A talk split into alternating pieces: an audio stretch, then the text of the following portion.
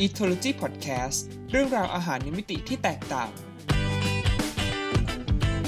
สวัสดีครับโอเคโอเคก็กลับมานะครับกับ e t o l o g y Podcast ใน EP 2 ของเรานะครับครับตามคอนเซ็ปต์เดิมของเราเนาะก็คือ เมื่อวานนี้เราไปทานอะไรมา แต่จริง ๆ แล้ววันนี้เราไม่จะคุยเรื่องของกิน ใช่ใช่ก็คืออันนี้เราก่อนคือพอดีเมื่อวานเนี่ย แม่ทำปลากระป๋องครับยำแล้วก็เอามายำใช่ปะอืม แล้วเราเสร็จแล้วคือที่บ้านก็คือช่วงนี้แบบ เอฟจานเซรามิกมาเยอะมากอะไรอย่างเงี้ยซึ่งเราเอฟก็คือ CF อะอ๋ค่ะอสั่งสั่งจานเซรามิกมาอะไรอย่างเงี้ยเออแต่ว่าจานเวลาสั่งอะเราเราเป็นผู้หญิงเนาะเราก็จะชอบแบบลวดลายเลยบางบ้างคือแบบบางอันมันสวยอะก็เลยก็เลยสั่งมา แล้วก็แม่ก็เอาพวกแบบ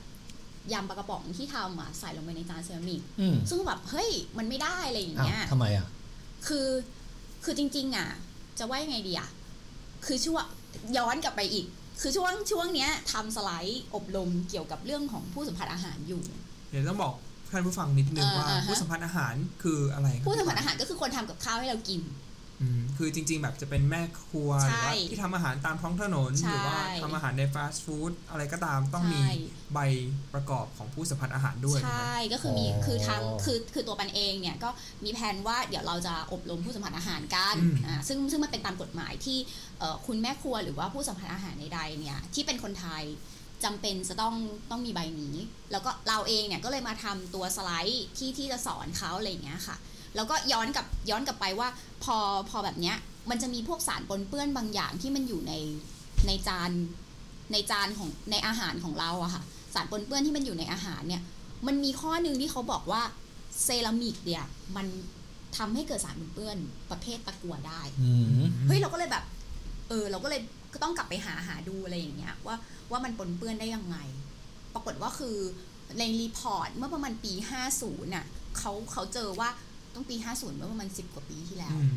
เขาก็เจอว่าพวกแบบตะกั่วที่มันเป็นไม่ใช่ดิจานที่มันเป็นลายลายๆมีละมีลวดลายอยู่ประมาณสิบห้าสิบห้าตัวอย่างมั้งที่เขามีการแบบเอามาทดสอบอะ่ะ มันเจอว่ามีสารตะกั่วอืมแล้วเป็นแค่15ตัวอย่างนะคือคือเอาแค่จาน15ชิ้นมาตรวจอืมแล้วก็กระจายกระจายแต่ว่าจริง ๆ ในประเทศไทยจานเซรามิกมีตั้งกี่ใบใช่ แต่ว่าทั้งนี้ทั้งนั้นแล้วเนี่ย คือไอ้คำว่าเจอเนี่ย มันก็มันก็ต้องมีปริมาณของมันอยู่อีกอะเราก็เลยไปหาว่าอ้าวแล้วตะกั่วมันไปเจอในบนจานเซรามิกได้ยังไงอืมเออปรากฏก็คือไอ้ตุไอ้ตะกั่วเนี้ยถ้าย้อนกลับไปเมื่อสมัยก่อน เขาก็จะเอาตัวตะกั่วเป็นส่วนหนึ่งของสีเคลือบบนจานอ๋อคือเวลาจานน่ะขั้นตอนการทำเซรามิกใช่ปะถ้าเราเคยเห็นแบบ พวกในเอ่อ สารคดีหรือว่าในแบบหนังก็ได้บางคนเคยเห็นเงี้ยเราก็จะเห็นว่าเออกระบวนการเขาคือเขาต้องเตรียมดิน เตรียมดินเสร็จเขาต้องพวกปั้นลงปั้นรูปให้มันเป็นถ้วยชามที่เขาอยากได้อืมแล้วพอปั้นรูปเสร็จเขาต้องปล่อยให้แห้ง พอแห้งเสร็จปุ๊บเขาต้องลงสี ลงสีแล้วเขาถึงเอาไปเผาเขาเผารอบแรกเขาเรียกเผาใต้เคลือบ ก็คือเผาให้มันให้สีมันติดมันแห้งอะไรประมาณเนี้ยอืมแล้วหลังจากนั้นเขาก็ต้องเอามาลงสีอีกรอบหนึ่งพอเขามาลงสีอีกรอบหนึ่งแล้วก็เคลือบ พอเคลือบเสร็จก็จะมีเผาอีกทีหนึ่งเพื่อให้อีสานเคลือบมันติด ไอกระบวนการเคลือบตรงเนี้ยมันทำให้สีอะของลวดลายชามเซรามิกอะมันยังอยู่คงทน ใช่แล้วก็อีตัวสีมันมันอยู่ติดกับอันนี้แล้วก็ลักษณะของชามสมิงมันก็จะมีความมันวาวมากขึ้นอืมอ๋อเออ มันก็จะดูน่าใช้น่าเอาไปทำกินอะไรอย่างเงี้ยอืมเออ ซึ่งไอประเภทของตัวเคลือบเนี้ยมันมีหลายแบบอืม ตะกั่วก็เป็นหนึ่งในนั้นอืมอืมซึ่งไอตัวตะกั่วเนี่ย ที่เขาแบบนิยมใช้กันเมื่อก่อนอืมก็คือเป็นเหมือนอารมณ์ประมาณว่าแบบ มันทำให้สีมันมันวาวมากขึ้นอะคือทำให้มันสวยขึ้นใช่ไหมใช่ใช่คนเขาก็เลยมาใช้อ๋อที่เราเห็นเหมือนจานดินเผาแล้วมีความเงาเคลือบๆอะไรอย่างเงี้ยใช่คือใช่บางตัวก็มาจากตะกั่วใช่แต่ถูกต้แต่องแต่แต่นี่ที่ผมถามมันไม่ได้หมายความว่าตอนนี้ที่เราออกไปดูตามพวกร้านจานชามไหตามพวก จตุจักรหรืออะไรที่ขายเป็นเยอะๆเนี่ยไอ้เงาเงาๆไม่ใช่ทุกอันอ่าฮะที่ทำจากตะกั่วใช่ใช่อ๋อแต่เอาจริง ๆ คือถ้าถ้ามองเนี่ยเราไม่รู้อ๋อคือเรามองด้วยตาเปล่าไม่เห็นมอยู่แล้วว่าไอสีไอตัวน้ำยาเคลือบที่มันเกิดขึ้นเนี่ย มันมาจากตะกั่วหรือเปล่า เราตัวเราเองที่เป็นผู้บริโภคอะ แทบจะไม่รู้เลย ยกเว้นว่าแบบวันดีคืนดีอยากจะแบบเอาจานที่เราใช้อยู่ที่บ้านไปส่งตรวจแลบที่กรมวิทยาศาสตซึ่งร์การค่าแพใช้ทย์จ่ายเป็นไปไม่ได้ปะค่าใช้จ่ายเป็นไปไม่ได้โอ้แพงไม่น่าไหวจังฮะเออ ก็คือจริงๆอะมันมีตัว test เมื่อก่อนมันก็มีเคส test kit ออกมา แต่ว่าล่าสุดที่ถามกรมวิทย์อะกรมวิทย์เขาไม่ทำไม่ผลิตแล้วคือเขาไม่มีขายแล้ว เออเพราะว่าคนไม่ค่อยได้ใช้อะไรอย่างไม่เงี้แต่ยถ้าความเห็นผมนะว่าเรื่องของตะกั่วมันเป็นโลหะหนักตัวหนึ่งที่อือฮึถ้าเกิดปนเปื้อนเข้าสู่ร่างกายเพียงระดับน้อยๆอะอือฮะมันจะมีผลเสียต่อสุขภาพที่ชัดเจนอ่าผมเลยคิดว่าอาจจะเป็นเหตุผลหนึ่งที่ว่ากรมวิทย์ออกมาแล้วเฮ้ยอย่างนั้นเราไปทดสอบดึงดึงดึงออกมาเลยกัน ประชาชนต้องมีการป้องกันที่ถูกต้องอะครับเพราะว่าจริง ๆ ในแลบเคมีพวกการตรวจสอบโลหะหนักมันต้องมีอุปกรณ์ป้องกันที่ชัดเจนนะแล้วก็มีมาตรฐานของมันอืมผมเลยคิดว่ามันก็น่าจะเป็นมาตรฐานหนึ่งเลยใช่ไหมแบบว่าคนทั่วไปอะคิดว่าไม่ต้อง ไม่ต้องมาทำในส่วนของตรงเนี้ยเออมากกว่าอืมฮึอืมไม่แต่ว่าถ้าพูดถึงในแง่ของแบบประชาชนทั่วไปโดยทั่วไปนะ เราอาจจะต้องแบบปรับเปลี่ยนวิธีการเลือกจานชามนิดนึงอะคือคืออันนี้บอกเบื้องต้นก่อนถ้ามองแบบมหาภาพภาพใหญ่ คือบ้านเราเนี่ยส่งเซรามิกออกต่างประเทศเยอะนะเพราะจริงเหรอ เออใช่แบบแล้วก็ลำปางอะไรเงี้ยทุกคนรู้เออใช่ตไหอมนแรกนึกว่าเมืองจีนเซรามิกจากเมืองจีน คือคือเซรามิกจากจีนก็มี เอาจริง ๆ ว่าต้นขั้วของเซรามิกอะ หลักๆ แล้วว่าถ้าดังก็คือทางฝั่งจีนเนี่ยแหละอืมเออแต่ว่าบ้านเราก็เป็นหนึ่งแหล่งที่ส่งเซรามิกเยอะเหมือนกันอืมอืมแต่ก็คงไปสู้จีนอะไรอย่างเงี้ยไม่ได้ อืมแต่ว่าทีนี้เนี่ย เวลาที่เราส่งเนี่ย เราไม่ได้ส่งคือการส่งมันก็ต้องมีเขาเรียกว่ามาตรฐานใช่ปะในการที่จะจัดส่งอะไรเงี้ย ว่ามันจะต้องมีค่านู่นนี่นั่นไม่เกินเท่าไหร่อย่างเงี้ยอ๋อเออซึ่งตัวเนี้ยมันมันถูกควบคุมไว้แล้วว่าลีดหรือว่าตะกั่วมันไม่ควรจะมีหรือว่าเกินเท่าไหร่ เออ อันนี้คือระดับหนึ่ง แต่ว่าทั้งนี้ทั้งนั้นเนี่ย ถ้าคนซื้อจานอะ อาจจะต้องดูว่าหนึ่งผู้ที่เป็นคนผลิตอะเขาน่าเชื่อถือหรือเปล่า ถ้าให้ดีนะ เลือกเคลมเลยว่า lead freeอ๋ออะมันจะเคยมีบางบางยี่ห้ออ่าที่เราอ่าเคยเห็น เช่นในยี่ห้อ อีเกียเออเออเฮ้ยแต่จะไม่พูดเพราะว่าเพราะว่าเพราะว่าอีเกียมันเป็นเจ้าของบริษัทเฟอร์นิเจอร์ที่ผลิตของเป็นแบบ mass อ่าฮะฉะนั้นบางอย่างที่เขาใช้แล้วมันต้องมีคุณภาพเขาก็จะมีการอ่าเลเวลชัดเจนว่า lead free อะไรอย่างเงี้ยอ่าอ่าอันนี้เราขอยกเป็นตัวอย่างหนึ่งละกันอ่าฮะแต่เราไม่ได้บอกว่ามีแค่ยี่ห้อเดียวที่เป็นลีดฟรีนะจริงๆมียี่ห้อหอื่ลานยก็มียี่ห้อจริงๆถ้าที่ขายส่วนใหญ่มันควรจะต้องเป็นแบบปลอดโลหะหนักอ่าใช่แล้วจะไม่ได้เป็นแค่เลดด้วยมันมีอื่นอีก แล้วก็จะไม่ได้เป็นแค่เฉพาะตะกั่วด้วยเออเพราะจริงๆมันคือโลหะหนักมีหลายชนิดใช่มากใช่ก็คือใช่ไหมก็คือพยายามเลือกแบบที่ลีดฟรี หรือว่าถ้าภาษาไทยก็คือปลอดสารตะกั่วอืมอ่าอันนี้ก็อันนี้ก็ช่วยเราได้ระดับหนึ่งแต่ถ้าเรารู้สึกว่าเฮ้ยเรายังไม่มั่นใจอีกอะไรอย่างเงี้ยสิ่งที่จะช่วยเราได้ก็คือ เวลาที่ใส่อาหารการกินเข้าไปอะพวกตะกั่วเนี้ยมันจะโดนมันจะแพ้พวกกรดพาง่ายๆนะมันจะแพ้พวกกรดเพราะฉะนั้นแล้วเนี่ยถ้ามันเจออาหารที่มีความเป็นกรดอะมันก็อาจจะละลาย ออกมากับอ๋อออาหารของเราได้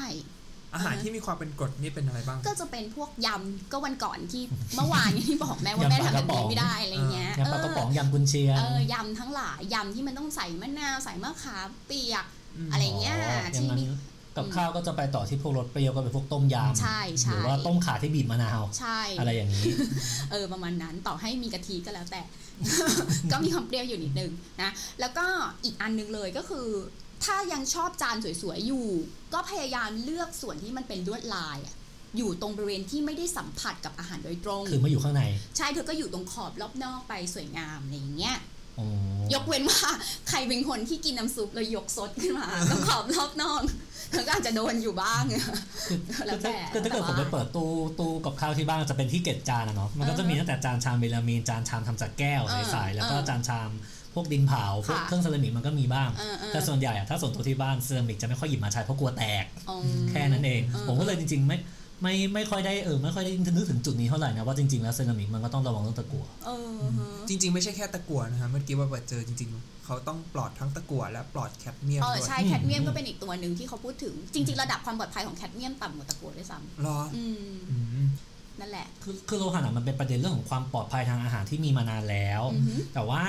มันอาจจะต้องต้องการอาศัยความสร้างการสร้างความตระหนักบ่อยๆ จากองค์การที่องค์กรที่เกี่ยวข้องเช่นองค์การอาหารและยากระทรวงสาธารณสุขอะไรอย่างเงี้ยอืมซึ่งบางครั้งถ้าถ้าอย่างพวกเราทำงานในวงการสุขภาพอะเราจะได้ยินข่าวสารอย่างนี้เป็นเรื่องปกติแล้วเราจะมีการสร้างความตระหนักกันตลอดอืมแต่ลองคิดถึงผู้ฟังอะครับหรือว่าผู้บริโภคทั่วไปอะเรื่องพวกนี้ถ้าเกิดไม่ได้มีข่าวใหญ่โตขึ้นมาบางทีเราก็ลืมไป ว่ามันเป็นประเด็นความปลอดภัยทางอาหารที่สำคัญอืมเนาะฉะนั้นก็จริงๆ ไปมองพวกลีดฟรีพวกเมื่อกี้แคดเมียมฟรีอะไรยังไงอะก็อยากจะให้เป็นเหมือนกับ ความต้องการขั้นต่ำเวลาเราซื้อภาชนะอือฮึหรือซื้อพวกอุปกรณ์เครื่องครัวมาใช้แล้วกันเนาะจะได้อย่างน้อยก็สร้างความปลอดภัยให้ตัวหนึ่งอืมเพราะเวลาไปโรงพยาบาลแล้วมีอาการที่ระบุไม่ได้บางครั้งอะมันเป็นอาการเล็ก ๆ เหล่านี้ที่บางทีอืมเกิดจากการเราได้รับสารสะสมอย่างต่อเนื่องอืมและเรามักไม่รู้ตัวหรือว่าลืมมันไป อันนี้สำคัญที่ตรงที่เราไม่รู้ตัวนี่แหละอืมว่าเราสะสมเข้าไปมันเยอะ เพราะว่าจริง ๆ แล้วอะตะกั่วพิษมันมีเยอะมากเลยอืนะมคือแบบอะหลักๆเลยเป็นพวกโลหิตจางบางคนแบบมีอาการทางระบบทางเดินอาหารอืมท้องผูก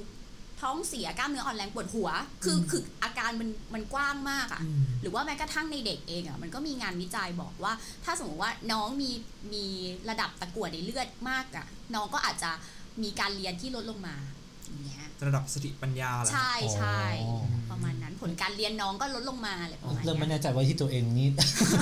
เราเราเราติงตองเพราะว่าเราตะกั่วอยู่อาจด้วยจะเป็นอย่างนั้นก็ได้นะถ้าไปตรวจแล้วก็คือตะกั่วพุ่งอะไรอย่างเงี้ยเอออะงั้น สรุปก็คือเมื่อวานก็โวยวายกับแม่นิดนึงแหละแล้วแล้วก็มื้อถัดไปแม่ก็แม่บอกไม่งั้นเธอเธอก็เก็บจานของเธอไปสิอะไรอย่างเงี้ยพักเศร้าเลยอะแต่จริง ๆ แล้วสรุปแล้วเนี่ยเวลาเราถ้าสมมติตอนนี้ที่บ้านมีอยู่อะฮะมีเซรามิกอยู่อะฮะเราจะต้องระวังยังไงบ้างนะฮะคือไม่เอาอาหารที่เป็นอาหารกรดเป็นกรดอืมใช่ไหมอืมความเปรี้ยวเนี่ยต้อง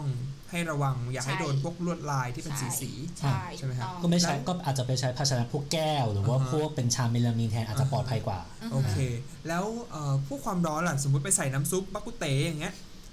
มีผลไหมน้ำซุปฮะต้มยำอะแต่ถ้าต้มยำมันมีผลแน่นอนใช่ไหมอ่าฮะเออมันเป็นเปรี้ยวใช่ไหมความร้อนมันก็มีผลระดับหนึ่งเหมือนกันนะแต่จริงๆก็พอรู้ว่าอะไรสิ่งเสียเราไม่แน่ใจเราก็เลี่ยงการใช้อุปกรณ์พวกเซรามิกไปแล้วกัน ก็จะดีกว่า แต่ว่าถ้าเกิดพวกชามเมลามีนก็จะใช้พวกอาหารทั่วไป แต่ว่าถ้าเกิดเป็นพวกผลิตภัณฑ์อื่นๆ นอกจาก ตัวเซรามิกเนี่ยอย่างเช่นชามเมลามีนก็จะมีข้อระวังที่เพิ่งออกมาไม่นานมานี้ครับถ้าสังเกตได้ว่าวัสดุพานหรือว่าจานชามเมลามีนสีเริ่มเพี้ยนสีเริ่มเปลี่ยนจากการที่ซับสีของอาหารเข้าไปอะอันนั้นให้ระวังนะครับว่าให้เริ่มเปลี่ยนได้แล้วนะฮะเพราะว่ามันก็อันตรายอยู่นะครับอืมอะโอ้อยากรู้นิดนึงไอชามเซรามิกสวยๆใส่เวฟได้ปะชามเซรามิกสวยๆใช่ใช่ใส่อาหารแล้วเวฟได้ปะเอาจริงๆอะมันใส่ได้นะ ได้อยู่ เออ แต่แต่ถ้าเป็นแบบ ถ้าเอาให้ปลอดภัยแบบ for sure เลย คือแบบที่มันไม่มีสี คือเซรามิกแบบขาวล้วนดำล้วนที่มันเป็นเนื้อดิน pure ๆอะไรอย่างเงี้ยอืมด้วยความที่ว่านี่ คือชอบ CF จานใช่ไหมก็เลยไปดูจานในต่างประเทศอย่างพวกแบบจีนอย่างเงี้ยที่เขาส่งออกเซรามิกหรือว่า bone china คือ bone china เป็นรูปแบบของเซรามิกอีกแบบหนึ่งที่มันจะมีความมันเงาแววมัวาวเออแวววาว มันเงาสวย คือเอาขึ้นโต๊ะแล้วแบบดูเลอค่าอะไรประมาณเนี้ยเอออันอันนั้นอะก็ก็เป็นรูปแบบเซรามิกอีกแบบหนึ่งซึ่งอย่างของแบบเวลาไปเอฟจานในจีนอะเขาก็จะบอกว่าบางอันอะก็เอาเข้าเวฟได้ ก็ก็ย้อนกลับไปเดิมที่เดิมว่า เออยังไงก็ต้องรู้ที่มาที่ไปเนี่ยถ้าเราไม่รู้เราไม่มั่นใจ ไม่มีใครสามารถให้คำตอบกับเราได้ เราก็ไม่เสียบไม่ทำดีกว่าใช่ใส่จานอื่นแล้วก็เวฟไปใช่ถูกต้อง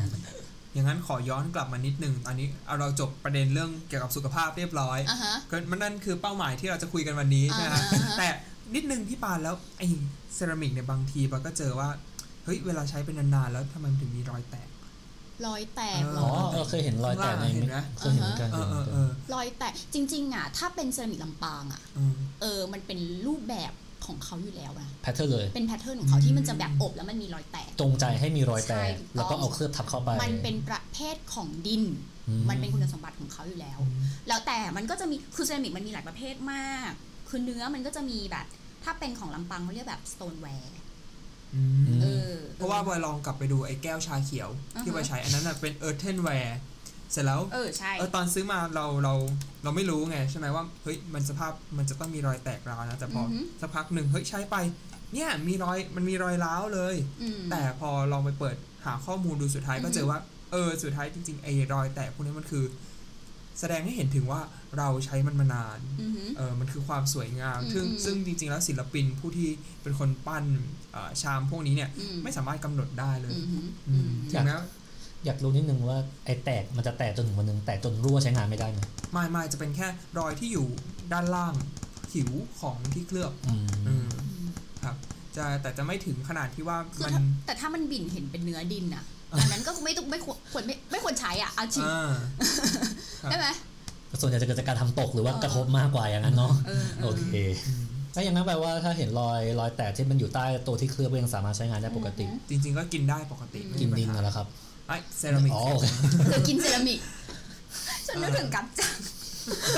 กัดจังกินเหล็กหรือกินกินเซรามิกคือมันเป็นคำถามที่มาจากคนที่มันเป็นคำถามจากผมที่แบบผมไม่ได้อินเรื่องอุปกรณ์อะไร ผมจะอินแค่ว่าใส่ของกินได้จบเออนะครับก็เลยมีหลายๆอย่างที่ผมก็ไม่รู้เหมือนกันงั้นก็ประมาณนี้คร่าวๆวันนี้ก็อาจจะให้ให้ข้อมูลเกี่ยวกับเรื่องของเซรามิกว่าว่ามันก็ต้องระวังด้วยนิดนึง ไม่ใช่ว่าเห็นว่าสวยแล้วก็คือซื้อแล้วก็ถ้าสวยแล้วถูกนี่ต้องแบบ ต้องคิดเลยอะยิ่งต้องระวัง เอเนาะอใช่เพราะว่าแบบเฮ้ยมันถูกประวามนได้เปล่าอะไรเงี้ยอะอะเออ take-home message ของคนที่ไม่ใส่ใจเรื่องคุณคุณค่าความงามอะไรนะฮะ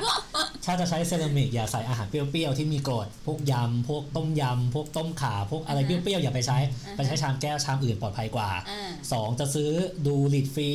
PB ฟรีหรือว่าสารหนูฟรีตะกั่วฟรีอะไรฟรีอ่าฮะๆถ้ามีเลเบลก็วางใจได้ในระดับหนึ่งอ่าฮะสามอะไรนะเมื่อกี้รอยแตกความเป็นศิลปะ ใช้ได้ถ้ามันไม่แตกจนถึงเนื้อดิน อ่า ก็ระวังบาดปากก็พออ่าฮะประมาณนั้นที่เหลือก็จะใช้อะไรก็ใช้ได้ใช่ ค่ะ นะครับ โอเคก็เรียบร้อยสั้นๆ วันนี้นะฮะ Etology Podcast ครับผม Podcast ที่จะพาทุกท่านนะครับ ไปรู้ว่าเมื่อวานเราไปทานอะไรกันมานะครับ ก็ยังไงก็ฝากติดตามนะครับ Podcast ของเราได้ทุกช่องทางที่ทุกท่านฟังอยู่นะครับ ก็ยังไงวันนี้พวกเราลาไปก่อนนะครับ ขอบคุณครัขบ อบคุณครับ ค่ะ